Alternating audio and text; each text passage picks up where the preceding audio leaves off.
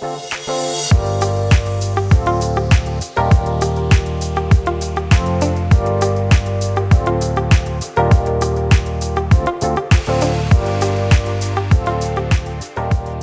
till Högräntepodden. Det var dags för ett nytt avsnitt. Det är jag som är Stefan. Gustav. Lars.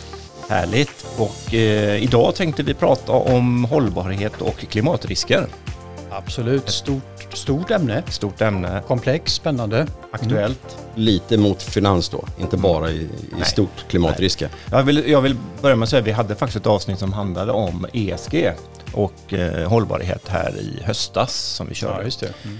Med Sustain Ax, han vd för Sustain Ax. Det kan man Ja, gå tillbaka det. och lyssna på om man vill. Och, och men jag kan säga att det har hänt en hel del och vi har utvecklats mycket och hela lagstiftningen och bör- kunskapsläget flyttar ju sig ganska fort också. Kanske inte så mycket, det vet väl inte vi något om, vad, vad vetenskapsläget säger i, i klimatforskning. Men vi vet ju något om finansiella marknader och det är där vi ska steppa in lite idag. Då. Mm. Precis, det stämmer. Och det blir lite klarhet. Alltså, jag som förvaltare känner fortfarande att på vår sida så utvecklas det fortfarande. Allt är inte helt klart vart vi hamnar. Det är verkligen inte. Plus att bolagen i sig, om vi säger så, om man kollar på i, i krediter som vi jobbar med annars, ratingen. Förut fanns det AAA-bolag eller AAA-bolag.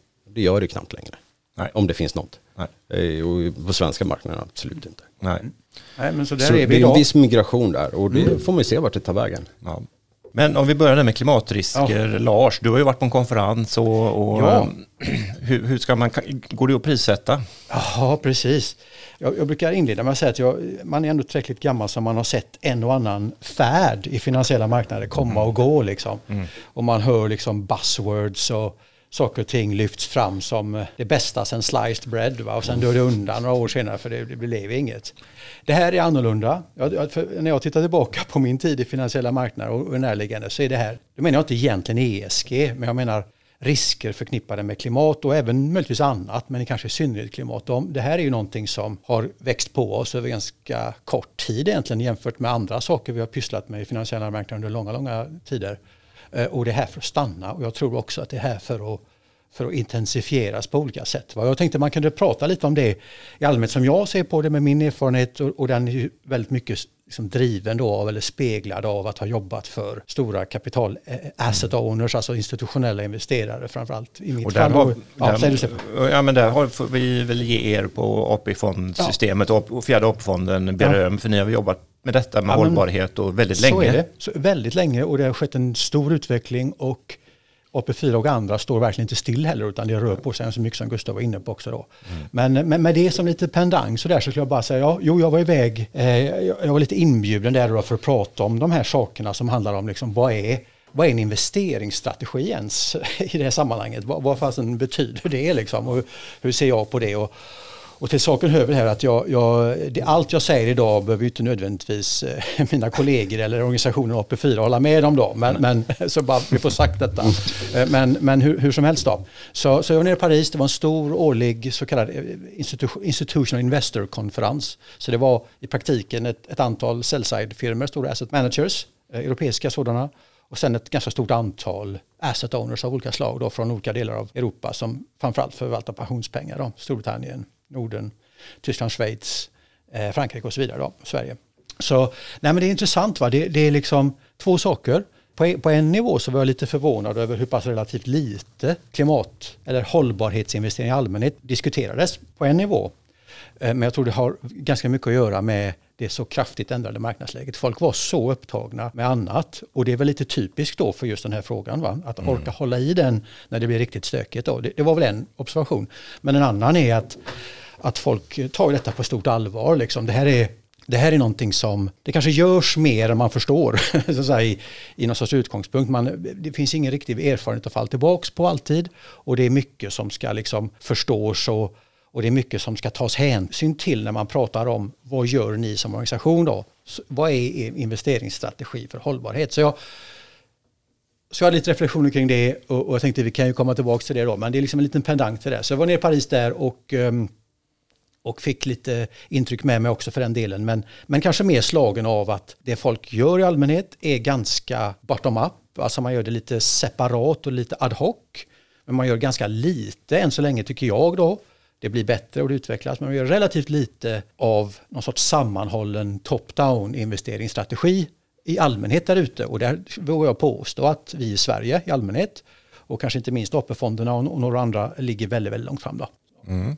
Så det är bara en bakgrund. Ja. Men hållbarhetsfrågan på, på sån institutionell nivå då, det är mer inriktat på miljön tolkar jag det som hittills än de andra bokstäverna i, i hållbarhet som på engelska ESG? Jättebra fråga Gustav. Ja och nej tror jag. Jag tror att många startade trots allt för lyssnarna då, ESG, det kanske är självklart då, men E, envir Environment, S, Social, G, Governance då, så att det är en samling av begrepp som är ganska dåligt definierade många gånger, ja. men som ändå fångar upp någon form av hållbarhets approach till marknaden och ett sorts ansvar som kapitalförvaltare utöver det mest omedelbara liksom, avkastning och risk. Då. Men, men med det sagt så nej, men många gör detta väldigt brett och det växer på alla möjliga fronter. En, en, en sån område som växer sig ganska snabbt här då eh, är sånt som har att göra med biodiversitet, alltså art, artrikedom och sånt i naturen och så. Eh, sociala frågor har ju varit på tapeten under många, många år med arbetsvillkor och och, och sådant. Va? Och, och governance tycker jag väl i så fall är den, den, den av de tre bokstäverna som vi alltid har gjort. Mm. Vi köper ju inte bolag utan att bry oss om vilken governans de har. Nej. och den är, tycker jag då, den som är mest djupt rotad i, i någon form av finansfundament, alltså tycker jag själv, är det här med G då. Mm. Men med det sagt då så mycket fokus ligger mot E och i synnerhet mot kanske klimatrisker då. Och av ett par olika skäl som jag ser det. Och alla behöver inte hålla med om detta då som sagt. Men det som är speciellt för mig med klimatrelaterade risker, alltså i allt väsentligt koldioxidutsläpp som en väldigt central drivkraft. Det finns ju andra eh, växthusdrivande gaser då, men, men koldioxid i synnerhet då. Det är till skillnad från mycket annat under S och G så är det en systematisk risk. Det är en risk som drabbar alla. Ja. Det gör inte nödvändigtvis eh, eh, risker inom S eller G. De är Nej. mycket mer idiosynkratiska, mycket mer orienterade till ett enskilt bolag. Medan klimatrisker är en, i någon djupare mening en systematisk risk. Och det vet man, blir inte systematiska risker prissatta, ja då kommer man att göra för mycket av det. Mm. Och koldioxidutsläppen är som vi mycket väl vet alldeles för stora ja. i förhållande till det som, vi, som då den vetenskapliga konsensusen vilar sig mot som IPCC och FNs klimatpanel och sånt. Då. Så, så, därför, så därför tycker jag det finns många skäl till varför just klimatrisker är någonting som investerare av alla valörer och kategorier verkligen ska ta tänka igenom. Då. Sen är det så, det här kommer också från EU. Det är med i EU eh, miljölagstiftning, tror jag att det heter, miljölag. Och då är ju en del av det taxonomin. Det första som kom ut i taxonomin var ju bara miljörelaterat. Där fanns inte S1 och G1 med överhuvudtaget. Nej, okay. Det ska in i den. Så jag kan tänka mig att om det är EU-lag så går man till de som har mest pengar kanske lättast att, att föra en diskussion med. Det är ju pension och liknande. Och då så blir det naturligt att man diskuterar den och det är för att vi ska nå miljömålen till 2050. Ett annat intryck som jag har är ju att folk, det här driver upp, river upp känslor i människor. Eh, på riktigt. Så, va? De mest högljudda grupperna, de är två. De har ett par saker gemensamt. Ett, de är helt missnöjda. Men de har helt diametralt olika åsikt. En grupp tycker att det görs alldeles för lite, alldeles för dåligt, alldeles för sent är väldigt upprörda för det. En annan grupp som har växt sig starkare på senare år tycker ju att det görs allt för mycket. Det är fel och det, är liksom, det, har inte, det, har inte, det har inte med kapitalism och finansiella marknader att göra. Båda de här två är ju fel då, tycker jag. Då. Fullständigt fel. Mm. Så, så, min hållning är liksom väldigt konstruktiv, men ganska skeptisk till vad som görs där ute. För, för, här är ju ett affärsutrymme som öppnar upp sig ju med gröna produkter där frågetecken kring greenwashing och annat ju blir, blir akuta så att säga. Va? Mm. Ja, men jag tycker det är lite intressant och frågan då är, är de här koldioxidriskerna inprisade i marknaden? Och då, det känns ju nästan så, för jag, jag ska ta ett exempel här. 2019 ehm, så var ju Arnold Schwarzenegger ute och sa att han skulle stämma de stora oljebolagen för klimatförändringarna helt enkelt. Mm. Det står ingen mm. eh, innehållsdeklaration på deras produkter att vi faktiskt kan sabba klimatet för oss alla.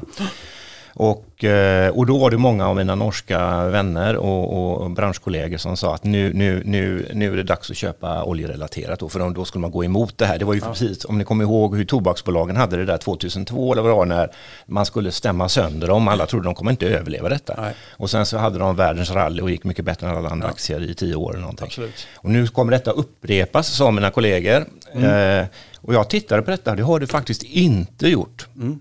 Det tycker jag var lite intressant. Det och, det, och det är trots att vi haft ett krig där det har varit utbudsbrist på olja, gas och sånt som egentligen borde ha fått den här sektorn att explodera på uppsidan. Mm. Det har den alltså inte gjort. Utan hade man då när, när, den, när han gick ut med det Arnold, om det nu var en bra tidpunkt att mäta ifrån, men det har för jag gjort, då, då ser man faktiskt att S&P 500 har gått bättre än de stora oljebolagen sedan dess. Mm. Så att det, det, är lite, det, är lite, det är lite intressant. Ja, men det är en jättefråga ju och eh, själv då som man tar lite sådär backchair-attityd till det här och går ner i, liksom, i lite halvakademiskt tänk på det här och vad folk faktiskt tittar på då när det gäller att försöka förstå den här frågan om vad är faktiskt prissatt och inte.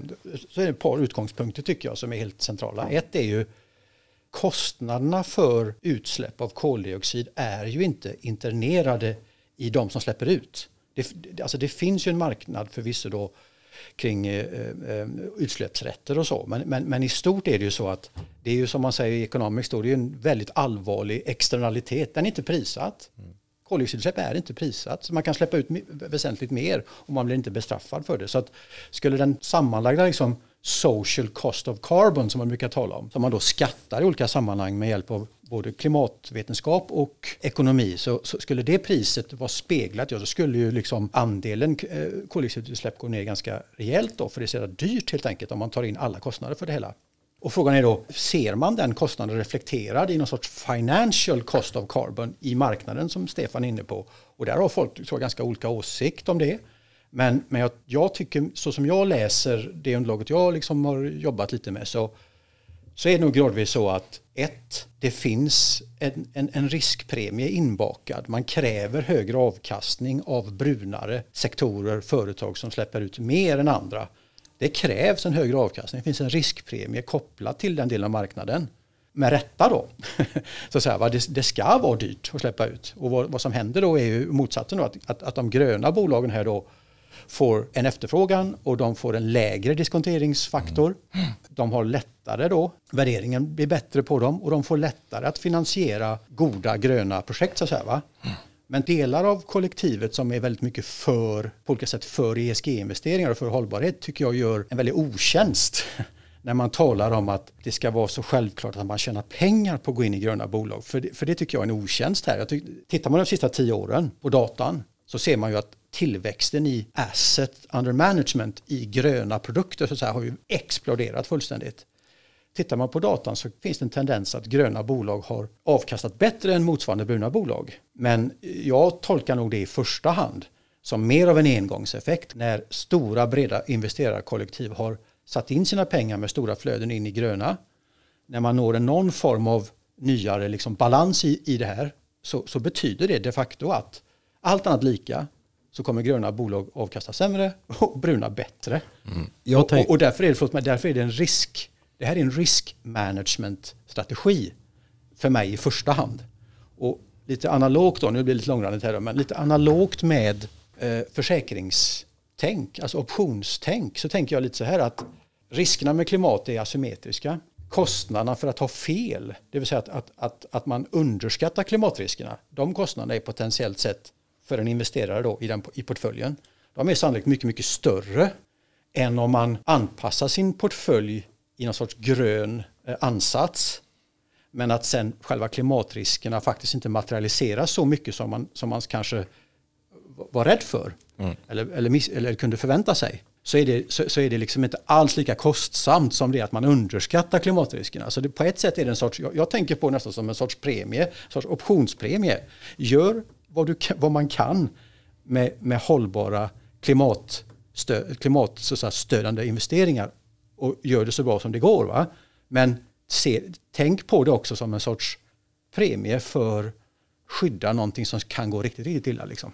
Det är, vad jag, det är så jag tänker på det, en riskmanagement-sak. Mm, mm. Ja, jag tror egentligen att det här går ihop med, med vad du säger, men det är ju att det är lättare då som förvaltare, oavsett vilken sorts förvaltare man är, så är det lättare att säga att vi har försökt att, att, att investera i gröna bolag, det har varit eh, det ni har frågat efter, kontra att gå in och, och, och ta de brunare bolagen, eh, göra dem grönare eller mindre bruna då har vi ändå gjort rätt. Det finns en risk, utan att det för den skulle behöva vara greenwashing, så är det liksom en marknadsföringsgrej. Kolla här, ja. vi har en, en grön produkt. investera i den. Och, och hela, hela, vad jag har förstått från EU då så är det ju att locka kapital in till grönare investeringar. Det, det är hela syftet med det här, att få privat kapital in så man får hjälp med att nå klimatmålen. Ja, precis. Så att, det är lättare att marknadsföra en produkt. Det behöver inte vara greenwashing, men det är lättare att marknadsföra den. För det här gör du vad, vad EU vill. Och du som investerare borde vilja göra så här också. Medan då vi tar det bruna bolaget som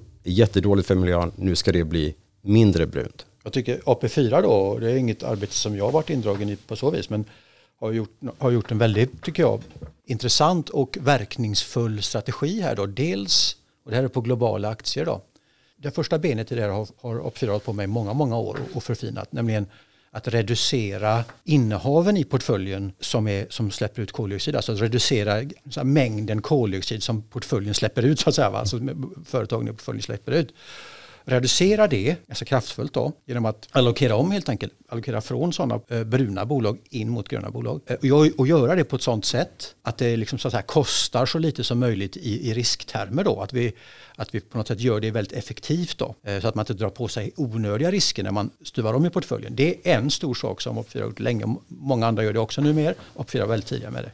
En annan sak som kompletterar det här som görs delvis i samma team så att säga va, är lite grann på din riktning där Gustav, att säga att ja, men det är liksom inte varken effektivt eller rimligt att bara avinvestera bruna bolag. Vad händer då? Ja, då byter liksom eh, eh värdepapper eh, ägare i andrahandsmarknaden. Hur mycket gör det för, faktiskt för, för, för själva målet här som är att reducera, förbättra klimatet? Kanske inte så mycket då. Möjligtvis med undantag från den här cost of capital-kanalen vi pratade om. Men vad vi vad gör är, är liksom att luta sig framåt här och, och, och ta ett rejält grepp då vilka bolag är det, i synnerhet inom de mest koldioxidintensiva sektorerna, såsom energi, transporter, utilities och sånt. Vilka bolag är det här som trovärdigt kan visa att man kommer vara en del av lösningen, nämligen att investera stora pengar och satsa hårt mot att ställa om sin energiinriktning mot förnybart och miljövänlig. Så här gör vi liksom en dubbel mm. ansats då båda i riktning mot att bidra till bättre omständigheter. Det tycker jag är, en, det är inte så många som jag har stött på som gör just detta. Och jag tycker att eh, det är något som har um, uppmärksammats runt om i, världen vill jag påstå. Just det här. Hur ser det ut i USA med tanke på det? Hur långt har de kommit? Jag känner att amerikanerna ligger lite efter oss i miljöfrågor ofta. Hur ser det ut där? Biden kom, ligger långt ja, fram. Biden själv. Både, jag kan ju ja. inte det här sista. Satsningen från Biden har ju varit brant då, i, i, i, alltså politiken runt det här har varit liksom eh, ambitiös då. Men om man tittar tillbaka lite från min tid, jag var ju i Toronto i många år och, och um, jag skulle säga he, he, både USA och Kanada har startat långt senare i, i den här riktningen som vi i Norden och inte minst i Sverige har, har slagit in på då på olika sätt. Vissa saker kanske har varit av fördel att vänta, man har lärt sig någonting. Men mitt intryck är ju att eh, politiseringen av den här frågan har ju gått väsentligt längre där borta. Den, den, är, den är tuffare för i varje fall offentliga institutioner att, så att säga, ratta, att, att hantera. Därför att det blir, det blir en sån stark politisering av det här för eller emot ESG som är helt fel fråga. Liksom. Det är helt fel ingång i det här. Å ena sidan. Å andra sidan har du världens största kapitalförvaltare Blackrock som, eh, som jag gått, har haft väldigt hög svansföring och högt tonläge när det gäller, eh, när det gäller satsning på eh, hållbara investeringar, satsning på eh, hur man ska liksom, engagera sig som aktiv ägare och sånt. Va? Och, och, och, de gör en hel rad av saker i den här riktningen som, som, jag har varit, eh, som nog har brutit mark. Då. Eh, sen finns det backlash mot det också, sådär, vad nya och bättre lösningar liksom kommer fram. Men jag tror som vanligt då så är liksom dynamiken och spänningen är mer intensiv och jag skulle tro att eh, eh, ambitionerna de har inte kommit så långt som den här delen av världen. Helt Det är Norden, Holländarna har kommit väldigt långt i första hand skulle jag säga och, och sen resten av Europa och men, där, först därefter då eh, Nordamerika. Men EUs nya hållbarhetslagstiftning har i alla fall tvingat fondbranschen och ja. när det gäller finansiella produkter, inte bara fonder, men eh, att klassificera sig.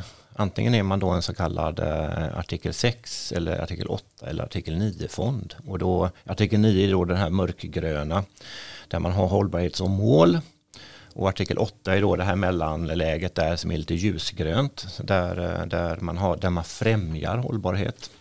Och då är det inte bara klimat och E utan då är det bara S och G, så det, mm. då är det ESG vi pratar om. Mm.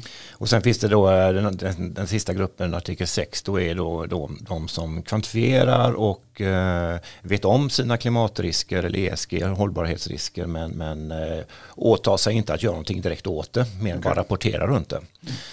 Ehm, så att eh, Vinga är idag till exempel en, mm. en, artikel 8, en ljusgrön fond och det är många mm. som har valt att lägga sig där och det är faktiskt väldigt många som har sagt att man var en mörkgrön fond tidigare som känner att man inte vågar riktigt Nej. leva upp till det längre för det är väldigt hårda krav på hur en sån, vad en sån fond, man ska verkligen kunna bevisa att man har hållbarhet eller som mål. Va? Mm. Och det är inte helt enkelt. Nej, det är ju sannerligen inte enkelt. Och här är väl, alltså, cyniken i mig då, det här är ju ingen kommentar till Vinga då förstås, utan i allmänhet då. Jag tycker, ska man köpa upp produkter i, den här, i det här fältet där man själv som investerare, vare sig man är privatinvesterare eller, eller, eller naturligtvis om man är en större institution då, om man har en preferens här som kanske inte går att uttrycka riktigt i avkastning och risktermer. Man har en riktig preferens. Jag vill verkligen vara en del av lösningen här på något sätt och jag vill göra det med mina pengar. Liksom. Då, då tycker jag verkligen eh, att då ska man vara cynisk. Punkt. Alltså man, man ska vara cynisk när man letar externa leverantörer av, ja. av kapitalförmarknadslösningar. Lika väl som man gör när man har en due diligence på en hedgefond. Va? Ja. Man ska nästan utgå från att någon form av greenwashing kommer pågå här. Ja. Jag vill bara veta vilken och jag vill veta vad jag går in i. Liksom. Och jag tycker inte det är det är inte ett argument mot gröna investeringar, det är ett argument för att behandla mycket av det här som vilken annan investering som helst och inte låta det här språkbruket runt ESG och allt liksom ta över det som faktiskt är viktigt. Va? Det, det är mer det jag är inne på. Liksom. Mm, mm. Jag håller med dig, men samtidigt kan väl, ja. säg du. Mm. Ja, det, jag tänkte mer bara att det är inte bara vi som förvaltar utan även rådgivarna idag okay. inom finans har påtvingat med Mifid 2 nu där det, vad ska jag säga, det kompletteras med att man faktiskt ska ta reda på vad kunden har för eh, ja. preferenser okay. kring right. gröna investeringar eller hållbara investeringar. Mm. Och hjälpa kunden att sätta ord på det. Mm. Så att man, man får fram det på ett bra sätt. Sen väl... kan ju kunden säga, jag bryr mig inte. Men, eh, men det är ju inte fel eh, att som fondkund och långsiktig sparare tänka lite grann som AP-fonderna. Att, mm, man, att, man, att man ser den här svansrisken också. Att gör man ingenting på det här området finns det ju en risk att man sitter med eh, aktier eller obligationer i bolag som inte gör ett tillräckligt gott jobb och straffas på och, och blir klimatriskerna värre än vi kan se idag så, så, så kan du faktiskt få en sämre utveckling på dina. Jag har full sympati för den hållningen. Alltså, den är inte lätt, den är inte lätt liksom, att detta. Så, så här, men jag tycker återigen det här tanken på att de anpassningar som man gör idag i riktning mot en grönare innehav i sin portfölj. Om klimatriskerna förhoppningsvis då inte blir så omfattande som kanske konsensus ändå pekar mot. Om de inte blir det, då kommer kostnad, liksom, då, då, kommer du inte förlora så mycket på att du har gjort det här idag. Men däremot så är riskerna mer kanske allvarliga då för din portfölj om klimatriskerna blir så som de tycks kunna bli och, och ännu mer då om de blir värre än så. Va? Så jag tycker återigen det tanken på att det är en sorts riskmanagement, ja, en sorts är, optionalitet, en asymmetri inbakad här tycker jag låter lite tekniskt och tråkigt. Eh, och många skulle nog liksom avfärda det. Men jag eh, ser inte ett, ett riktigt bra alternativ till den hållningen faktiskt, i alla fall inte i dagsläget. Jag tycker det låter smart. Sen finns det det här med gröna obligationer Gustav också, eh, som är en stor mm grej. Ja, absolut. I, högräntemarknaden och ja. i företagsobligationsmarknaden helt enkelt. Exakt definition har jag inte koll på när det blir en grön obligation. Men till exempel eh, Volvo Cars var ute med, med nyemission nu för två veckor sedan. Idag har vi den nionde, va? torsdag. Ja. Eh, cirka två veckor sedan. Och eh, de pratade bara om deras nya elbilar batteridrivna får man säga då. Och jag blir lite nervös runt omkring det här. den kommer då lite billigare än om den inte hade varit grön. Så ska jag också tillägga att eh, det behöver inte vara så att det är en elbil utan du skulle kunna säga att vi lägger enormt mycket forskning på att förbättra en, en befintlig bensinmotor eller något och gör den effektivare, mindre koldioxidutsläpp. Och då skulle det också kunna bli en grön obligation. Det jag är lite orolig för bara, det är Volvo då som är ute och snackar om att det här är batterier, el och det är det vi ska göra nu. Och så missar man, för jag själv, jag äger en elbil så jag kan säga det här med gott samvete tycker jag att de här batterierna jag kör runt med, dels så, ja det snackar ju alla om, det vet vi, att de kommer ju behöva förvaras någonstans. Eller vad blir eh, restavfallet från det här batteriet? Men jag tänker på den andra sidan, när kommer nästa miljökämpe och klaga på hur de här batterierna eller metallerna till batterierna bryts i framförallt Afrika tror jag. Mm. Så den är jag orolig för, den, den delen mm. i det. Så det är så, jag tycker det är jättesvårt. Det är lite mm. billigare för dem att finansiera sig för att den är grön. Ja, det du, du upplevde det, att den, den, blev lite billigare. Ja. Den var ratingen, eh, Volvo Cars är dubbel B plus ratat. Ja, åter till vad Lars sa mm. tycker jag här att liksom var var lägger sig förvaltarna då som ska investera i den här mm. bonden? Jo, man lägger sig i det som är grönt. Då, då har man gjort sin del av eh, kakan. Liksom. Man har bidragit. Det är, lite, just med, det är en intressant skillnad kanske också mellan just vad betyder ens beteende mm. som investerare om man har ambitioner, preferenser i liksom hållbarhetsmening. Vad, vad, betyder det om man går in i aktier kontra obligationer? Mm. Ditt exempel är med Volvo nu då, mm. Gustav, så blir det väldigt uppenbart. Här kan man ta ställning till ju genom att titta på hur den är prissatt. Är jag beredd att ge upp en liten, några, någonting i avkastningshänseende då för att vara del att finansiera någonting som jag tror på i, i, övrigt då. Mm. Det blir en ganska tydlig typ av trade-off i varje fall. Den trade-offen är inte lika tydlig kanske då när man tittar på priser i aktiemarknaden. Det är lite svårare att liksom fånga upp den då. Å ena sidan, å andra sidan kan man ju tänka sig att de risker som man löper mer allmänt när man investerar i en företagsobligation, de handlar ju i första hand då, förutom räntebenet då, men det handlar ju om kredit defaultrisk, alltså konkursrisk. Absolut. Och det är klart att i någon sån här klimatscenariovärld då så, är ju, så kommer ju antagligen stora bolag påverkas relativt lite trots allt i kreditriskmening jämfört med när man då är, är, är aktiekapitalägare i ett bolag som, som, där, då, där då man är utsatt, riskmässigt utsatt mm. på, ett, på ett annat sätt. Då, då. Mm. Uh, och det, det, finns lite rätt intressanta studier kring det här greenium som man säger då. Finns det ett premium i gröna obligationer eller inte? Och så där, va? En sån liksom resultat som folk tenderar att hitta lite är att, att det finns någon form av eh, kreditriskpremium för små bolag på företagsobligationer som att de större då inte riktigt tycks vara liksom prissatta med, med avseende på hållbarhetsrisker. Då. Mm, ja, intressant. Och egentligen, du ställer mig frågan, kom den billigare? Det blir lite naturligt, om vi har några fonder som är mörkgröna så måste de investera i de här gröna obligationerna. För de var ju för att främja miljön eller jobba aktivt för, för miljön egentligen i det här fallet. Mm. Så då kommer de tvingas in i den här obligationen i stort sett. Medan den som är ljusgrön och definitivt den som är grå inte behöver ta den. Den kan ta en annan obligation som inte alls är mm. ratad enligt ESG. Så det blir, det blir billigare men ja, lite risker tycker jag att man kan bygga upp runt omkring det här också. Absolut. Sen jag bara fortsätter i spåret på skillnaden mellan tillgångsklasser som jag tycker är en intressant grej ändå. Då. Mm. Det, för den, alltså man kan ha lite olika attityd. Man, man söker upp de grönaste bolagen som investerar på något sätt mm. i, i, inom en given sektor eller, eller vad det nu kan vara. Då. Mm. Och det är en attityd som är rimlig. Men en annan kanske mer effektiv attityd, speciellt om man är lite större investerare, är förstås att söka upp de som har lite sämre utgångsläge men där förutsättningarna för förbättring är som bäst. Och det var lite, lite det jag var inne på när jag beskrev AP4s strategi i globala sektorer med hög, höga utsläpp då, att man, att man faktiskt bidrar till, ett, till en förbättring, va? förändring. Mm. mm. Så. Och, och, där är ju, bara man tittar lite grovt där, jag har sett några beräkningar, när folk, man, man bara jämför liksom koldioxidintensitet i olika index, alltså företagen som bygger upp ett givet index, mm. då är den intensiteten distinkt högre både för investment grade och ännu mer så för high yield än vad den är för en, marknads, en marknadsviktad aktieindex. Så det kommer ju eh, spegla så att underliggande sektorer som är aktiva i respektive marknad. Då. Så i princip så, ja, det blir lite olika ingång kort och gott om man är aktie kontra företagsobligationsinvesterare här. Då. Mm. Så att, mm.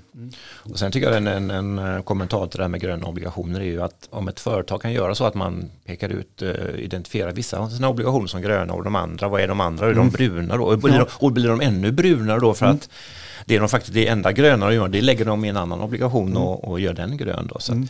det, det, finns uh, ja, frågeställningar runt det här. Ja. Mm. Och därför tycker jag att egentligen en ESG-rating på hela företaget är ju egentligen det mest uh, jag ska, inte, nej, jag ska inte säga så att det är det mest lämpliga, men, men det är i alla fall en överblick över företagets totala mm. ESG-profil. Mm.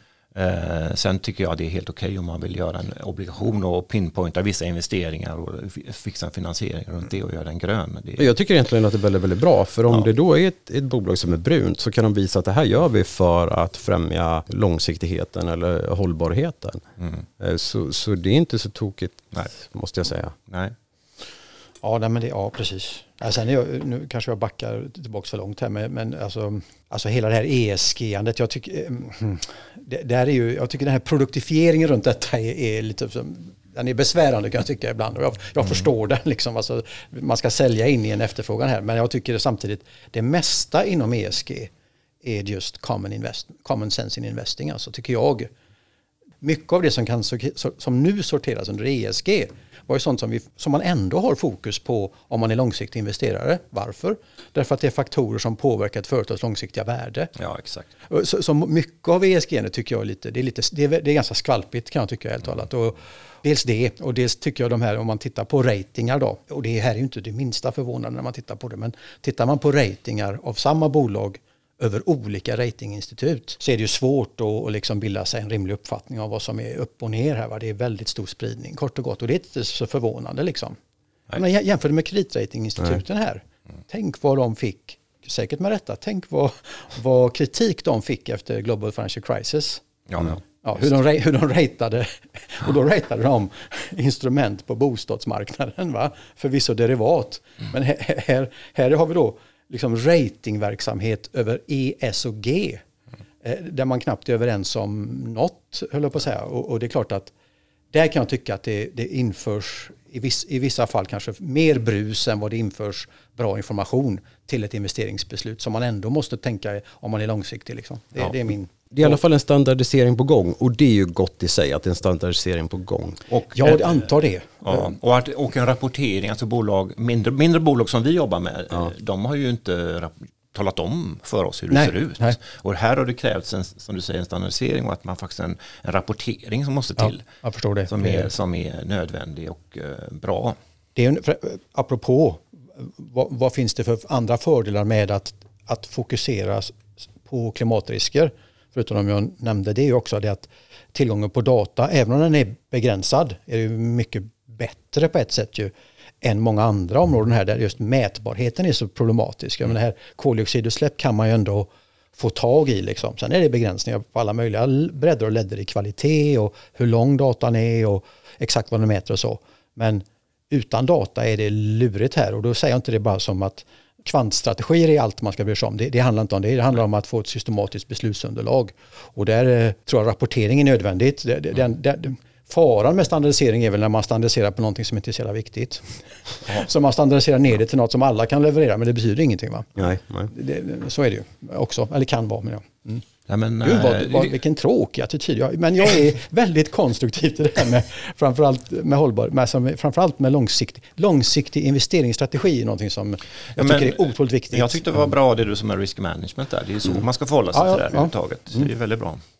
Då har jag en direkt fråga till dig Lars. Shoot, det Gustav. blir antagligen en personlig fråga. Eh, det gillar vi mycket. Det här är högräntepodden. Saab. Okej. Okay.